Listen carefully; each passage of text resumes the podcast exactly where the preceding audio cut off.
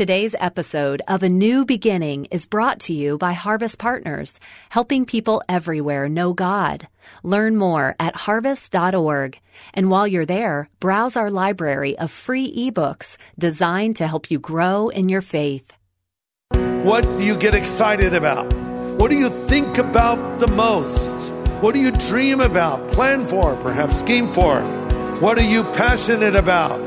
That is your God. Pastor Greg Laurie is making the Lord God your God is the pathway to settled contentment. If you will put God first in your life, I promise you, on the authority of Scripture, everything else will fall into its rightful place. Put Him first.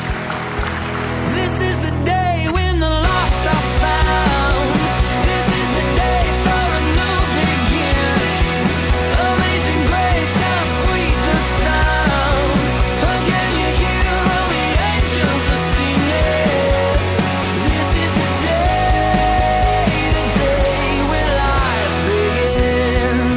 on a tire that's out of balance?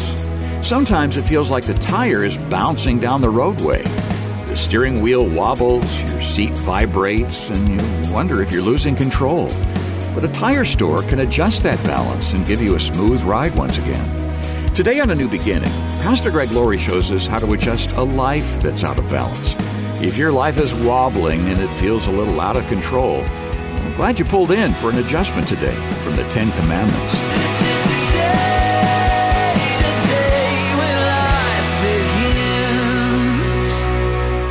Let's look now at these commandments together. Found here in Exodus 20, starting in verse 2, commandment number 1. I am the Lord your God who brought you out of the land of Egypt, out of the house of bondage. You shall have no other gods before me. That's commandment number 1.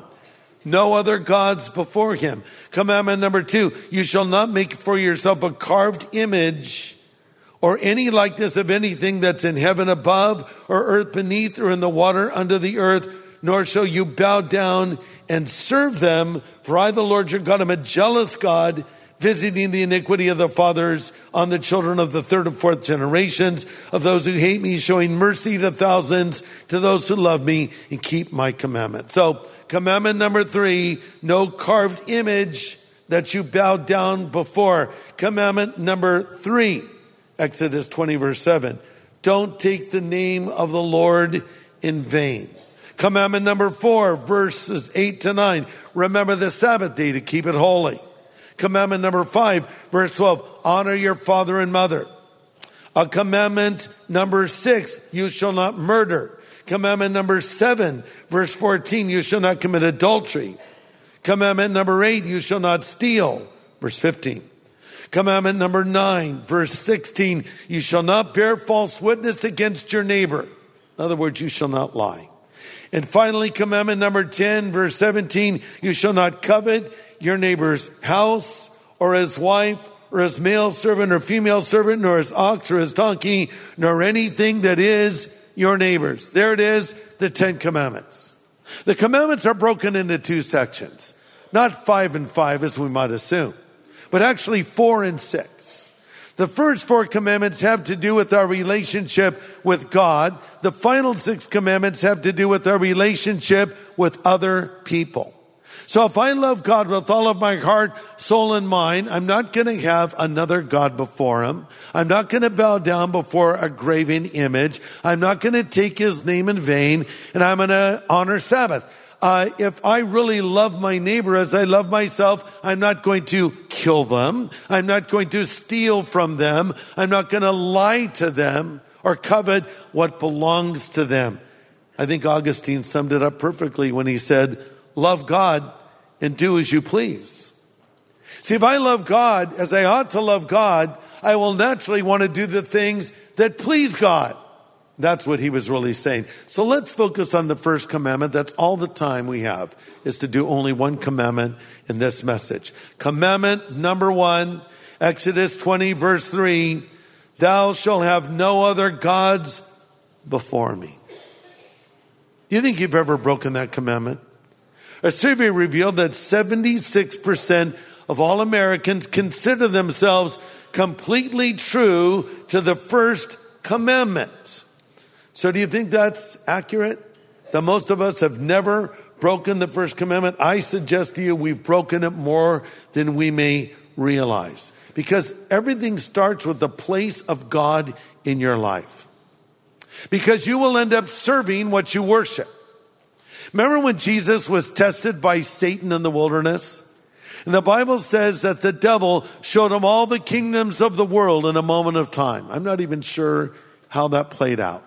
But we know that Satan, the devil, is described in the Bible as the God of this world, the prince of the power of the air who rules over the demon forces right now. So in a sense, the devil said, this, this is my stuff and it belongs to me. Interestingly, Christ did not dispute it. I don't know if he gave him a glimpse into the future, but whatever it was, the devil's saying, this is all my stuff. And Jesus, I know why you've come. You've come to die on the cross and purchase back what was lost in the Garden of Eden. And I'm going to make you a deal you cannot refuse. Bad Godfather imitation alert. Satan says, I'll give it to you. You can have it on a silver platter. You don't have to die on a cross. You don't have to go through any of it. I'll give you what you come for. Here's my condition. He says, I want you to worship me. Jesus says, thou shalt worship the Lord God, in him only shall you serve. Wait, what? The devil didn't say anything about service. He said, just worship me momentarily, worship me. But Jesus said, only worship God because you'll serve him. In other words, he's saying you'll end up serving what you worship, you see?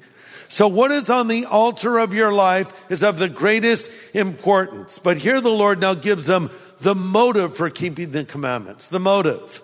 Verse two, I am the Lord your God who brought you out of the land of Egypt, out of the house of bondage. God does not start by threatening or scaring them. He starts by reminding them of what kind of God he was. A loving, caring God who delivered them from bondage and misery. You might say, well, that's great for them. They were slaves in Egypt. Well, hey, you were a slave too. We all were to sin on our way to hell. But God loved us so much, He sent His only begotten Son to die on the cross for our sin, and we turned from our sin and believed in Jesus. Thus, we have so much appreciation for all that the Lord has done. Therefore, it should be our privilege and pleasure to seek to live a life that is pleasing to Him. Not because we have to, but because we get to. You see, you don't obey the Bible because you have to, you obey because you want to. And the reason you want to is because of all that God has done for you. You love Him because He first loved you. That's what the Bible says. Jesus did not say, keep my commandments and I'll love you. He said, if you love me, you'll keep my commandments. So before the Lord tells him what he wants him to do, he says, hey, check it out. Look at what I did for you. So this should be your way to respond. My love for him is a response to his love for me. Now, Kathy and I, as we mentioned, we've been married for 46 years.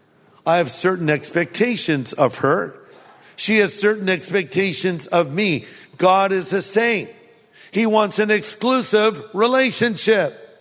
He doesn't want to share you with other gods any more than your husband wants to share you with other men. How would it sound if a, wife says to her husband, honey, I'm going out on a date now with Chad. I don't know why I picked Chad. Seemed like the right name, Chad. Something sketchy about the name. No, they're not. I'm kidding. I'm kidding. I'm going to have all the Chads rise up in anger against me. Is anyone here named Chad? Eh, Sorry, Chad. Because I can tell you're, you're a great guy. Your wife there? Keep your eye on Chad. Just... Anyway, I digress. But if the wife said, Hey, I'm going on a date with Chad tonight, honey. Oh, and I, I probably won't be home tonight. I'll see you in the morning. That's crazy. Can't have that. You need faithfulness in a marriage. Honor the vows that you make in a marriage. The Lord says, I want the same thing. Because why? I'm a jealous God. Whoa, God's a jealous God. Hello, someone's insecure. right? God's not insecure. He says, I've done this for you. I want an exclusive relationship with you, and I don't want to share you with anybody else.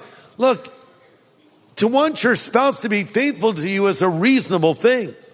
In a way, you're a jealous parent. You want the best for your child. The very word jealousy speaks of ownership.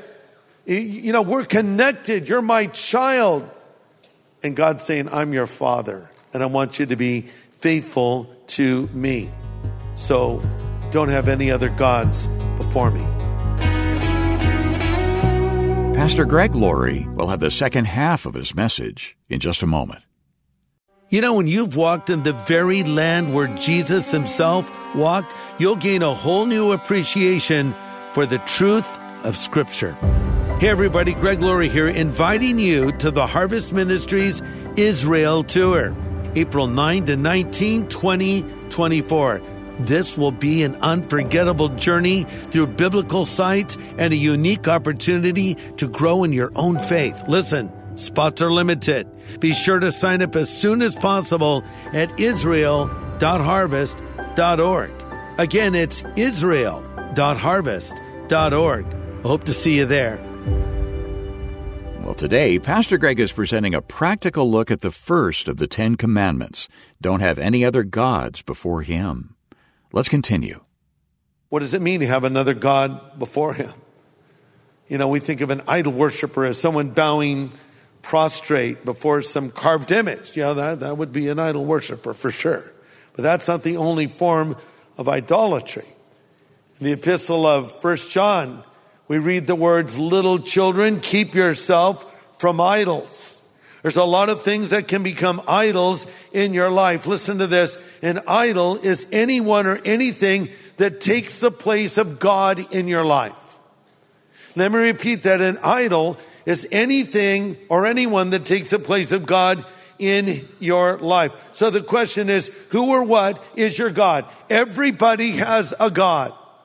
Even an atheist has a God. They'll say they don't, but they do. Maybe their God is themselves. Maybe their God is their atheism. But they have a deity, they have someone or something they bow before that is on the altar of their life. How do you determine who your God is? Okay, question. What do you get excited about? You know, what gets you out of bed in the morning? What do you think about the most? What do you dream about, plan for, perhaps scheme for? What do you spend most of your money on? What are you passionate about? That is your God. Now, most of us would say, Oh, the Lord is my God. Well, good. I hope He is. But sometimes we can put other things in His place. It's not who we name, it's who we ultimately serve. Sometimes your God with a small g can be something that's not necessarily bad, but it's out of its rightful place. Idols are not always evil outright. Listen, the most dangerous idols are good things that are twisted. You can make an idol out of your family.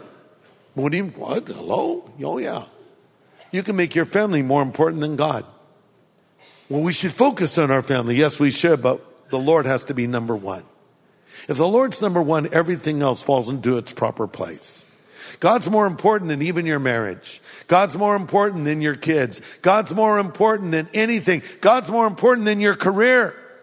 And sometimes people make the career the God of their life. And yes, you should work hard and do what you can, but God needs to be in the number one position. There's so many things that can choke the word of God out in our life. And again, I emphasize they're not always bad things. Oh, sure, there are sinful things. There can be booze or drugs or illicit pleasures. Those can all become idols in your life, but it can be good things out of proportion. Jesus said it this way in what we call the parable of the sower. Remember, he talked about a sower that threw his seed out. And some seed fell on ground and it began to grow, but it was choked out by weeds. And he said in Matthew 13, 22, the seed sown among weeds represents a person who receives the message. They receive the message, but listen, life's busy distractions, his divided heart, and his ambition for wealth result in suffocating the kingdom message and prevent him from bearing spiritual fruit. Did you hear that? Life's busy distractions. There's nothing wrong with your career, nothing wrong with your schedule, nothing wrong with all the things we're engaged in each and every day. But don't let them become God in your life and push the true God out of your life as a result. Keep God in the number one position.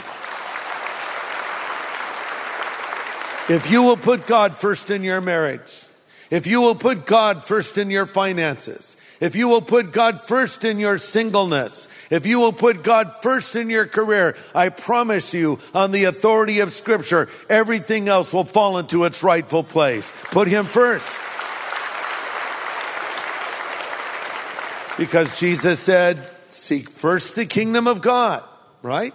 Which means the rule and reign of Christ in your life, the kingdom of God. Seek first the kingdom of God and his righteousness, and all these things shall be added to you. What things? What you're going to eat, what you're going to wear, what you're going to drink, where you're going to go to school, who you're going to marry, everything you need in life. It'll all find its proper place. But sometimes we let things take the place of God. Classic example is the rich young ruler. You know, this guy had it made. Young man, climbed his corporate ladder, had a tricked out chariot that was lowered, extra big wheels, had a latte, cruises up to Jesus. Hey, Jesus, what must I do to inherit eternal life? You would think Jesus would have said, Man, you're like such an awesome dude. I want you on my team right now.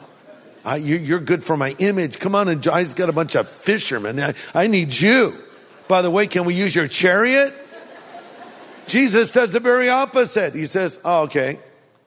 I'll tell you what, loose paraphrase, buddy. Sell all that you have, take the money, give it to the poor, and follow me, and you'll have eternal life. This guy couldn't do it. He went away sorrowful. Why did Jesus say that? And by the way, Jesus never said that to anybody else. I'll tell you why he said it, because Jesus, being God, could look right in that guy's heart and he could see it's the stuff that he owned, or maybe I should say his stuff that owned him. And so Jesus was effectively saying, if you want to follow me, you got to get this out of the position that it's in right now, and I need to be the Lord of your life. And this man couldn't do it. What's holding you back from Christ? To somebody else, Jesus might say, you need to terminate that relationship. That thing is killing you spiritually. To another, he might say, man, you need to give up that vice or that thing you're doing. You can't live that way anymore. But listen, when we come to the commandments of God, here's what we quickly discover. I can't live up to these commandments. I've broken these commandments and you've broken these commandments. And the Bible says if you offend in one point of the law, you're guilty of all of it. Wow. Who hasn't done that? But here's the good news. 2,000 years ago, God sent his son Jesus to die on the cross and take the full penalty of our sin upon himself. And the Bible even says he took the handwriting of ordinances that was against us, which is a King James way of saying all the laws that said you're a sinner, and he nailed them to the cross. He did that for you. Because the, the law, the commandments, don't make me holy. They show me I'm not holy. They're like a moral mirror. You ever look in a magnifying mirror? That's alarming, isn't it? Remember when I was a kid, I'd look at old men and I'd notice that when they shave, they miss patches? Like, what's wrong with these people? Now I have a magnifying mirror and I look in it and I say, uh oh. Missed a couple places, didn't I? But see, I look in God's mirror and I realize I fall short. But the good news is it's not there to make me feel miserable. It's there to drive me into the open arms of Jesus who will forgive me of every sin I've committed. Yes, Jesus died on the cross, paid the price for our sin, rose again from the dead, and now he stands at the door of our life and he knocks and says, A fool, hear his voice and open the door he will come in. And I want to ask you in closing have you asked Jesus to come into your life? What if it were your last day? Today, tonight, tomorrow? If you're a Christian, you don't have to live in fear of death. It doesn't mean you look forward to it, but it means you're ready. It means you're prepared, prepared to meet your God. And I ask you that right now. Are you prepared to meet God? Because heaven is a prepared place for prepared people. I've told you the story before of a tombstone. And somebody was walking through this graveyard and they saw the writing on the tombstone, which had these words Pause now, stranger, as you pass by. As you are now, so once was I. As I am now, so you shall be. So prepare for death and follow me. Someone reading that tombstone was overheard to say, To follow you is not my intent until I know which way you went. Right? Are you prepared for eternity? You say, Well, how do, how do you get prepared? You admit to God you're a sinner and you invite Christ into your life. He'll forgive you of your sins and the commandments you've broken, and then He'll start changing you from the inside out. And if you haven't done that yet, you can do it right here, right now. He's just a prayer away. In a moment, we're going to pray together. And I'm going to extend an invitation to you, wherever you are, everyone in this room, wherever you are, this is for you. This is your moment to get right with God and ask Jesus to come into your life. If you need to do this, do it now. Don't put it off. This is your day, the day of salvation. Let's pray. Father, I pray now for every person here, every person watching and listening wherever they may be.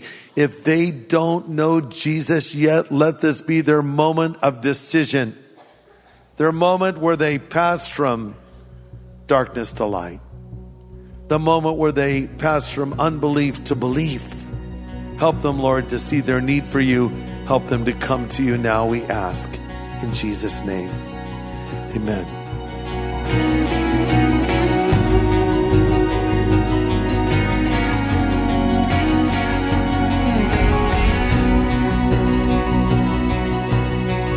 Pastor Greg Laurie with an invitation to get your heart right with the Lord. And if you'd like to do that today, Pastor Greg will help you in just a moment before today's edition of A New Beginning concludes. Well, Pastor Greg, my wife and I saw Johnny Cash, The Redemption of an American Icon, in the theaters some months ago, and we both loved it. Nice. There's so much about his life that we didn't know. And with so many interviews with those who knew him best, you know, other entertainers and uh, family members, we really felt like we knew him after the film. Excellent. I see you have a copy of the new DVD on the table. I, am hoping you won't notice me walking off with it when the broadcast is over. Yes. Well, we want everybody listening to walk off with one of these if they want to, because for the first time ever, we are offering a very exclusive version of the Johnny Cash DVD. It's called Johnny Cash, The Redemption of an American Icon. I wrote a book by the same title. This is a major documentary film produced by Lionsgate, the Kingdom Story Company, and it's out there. Yes, it's streaming on platforms, but I'm offering you this new Johnny Cash DVD for your gift of any size. And it also has bonus content. And this is really important because you won't find that on the streaming platforms. But I, we filmed a special wrap up message where I talked about Johnny's life. I brought the gospel into it, complete with a presentation of the gospel and how a person can come to Christ and even a prayer. So when you order Johnny Cash, The Redemption of an American Icon on DVD from us, you will get that bonus content and also you'll get a streaming code. So what that means is you can download it into your phone, your tablet, your computer, and have the DVD, which you can keep or gift to someone. Be a great gift, especially to someone that does not know the Lord. Seems like everybody loves Johnny Cash. You know, he's an iconic figure. There's not that many icons out there, but Johnny's one of them. He was loved by my grandparents' generation. That's where I first heard about him. My parents, my my generation, and the young generation today. It just it seems as though each new generation discovers the man in black. Hmm. And loves his music. It just transcends time. You know, to describe his music and say, well, it's country music. Well, it is in that category, but In reality, it's kind of just Johnny Cash music. Hmm. There was only one Johnny Cash, only one man that spoke as he spoke and sang as he sang that familiar boom chicka boom sound, you know, that he developed and and actually toward the end of his career produced some of his most amazing music. And his spiritual life is similar. It's sort of like bookends. He started strong, had a lot of lapses, and he finished strong. So it's an inspirational story. This is not just a music documentary. This is a story of the man, the man who was transformed, the man in black who was changed by the Lord. And it's a story of hope and redemption that I think anyone who watches will be inspired by. So order your copy of Johnny Cash, The Redemption of an American Icon that includes bonus content and a streaming code for your gift of any size. Yeah, that's right. And we're eager to get a copy on its way to you. Uh, Thanks for your generosity as you partner with us so these daily studies can continue to come your way. You can call us anytime 24 7 at 1 800 821 3300. Again, 1 800 821 3300. Or write A New Beginning, Box 4000, Riverside, California 92514. Or go online to harvest.org. And then, Pastor Greg, I know there are some in our audience who felt God speaking to them today through your message, and they want to make a change in their relationship with the Lord. Could you help them with that? Yeah, you know, Dave, the Bible says whoever will call upon the name of the Lord will be saved. So I want to lead you in a prayer where you will be doing just that, calling on the name of the Lord. So listen, if you want your sin forgiven, if you want to know that when you die, you will go to heaven, if you want Jesus Christ to come into your life and take away your guilt and your shame, then just stop what you're doing and pray this prayer with me right now. Pray this after me if you would. Lord Jesus, I know that I am a sinner. I have broken your commandments. I have fallen short of your standards. But 2,000 years ago, you died on that cross for me. Then you rose again from the dead.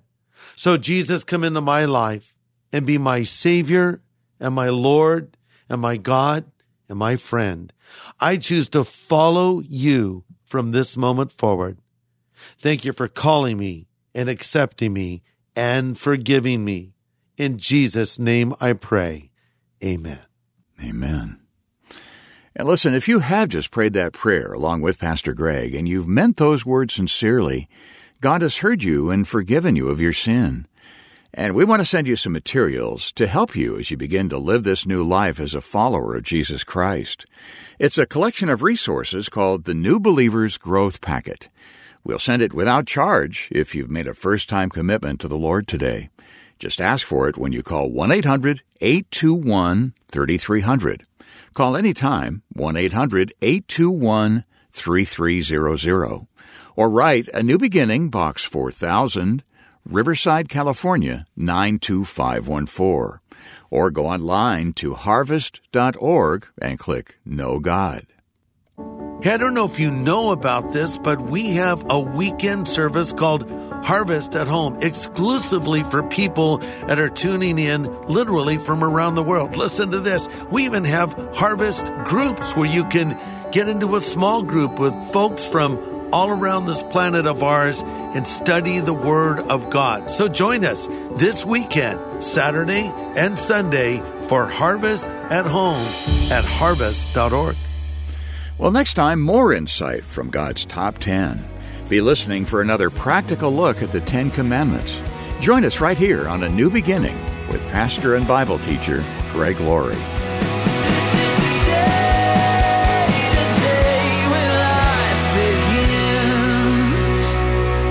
Thanks for listening to A New Beginning with Greg Laurie, a podcast made possible by Harvest Partners, helping people everywhere know God.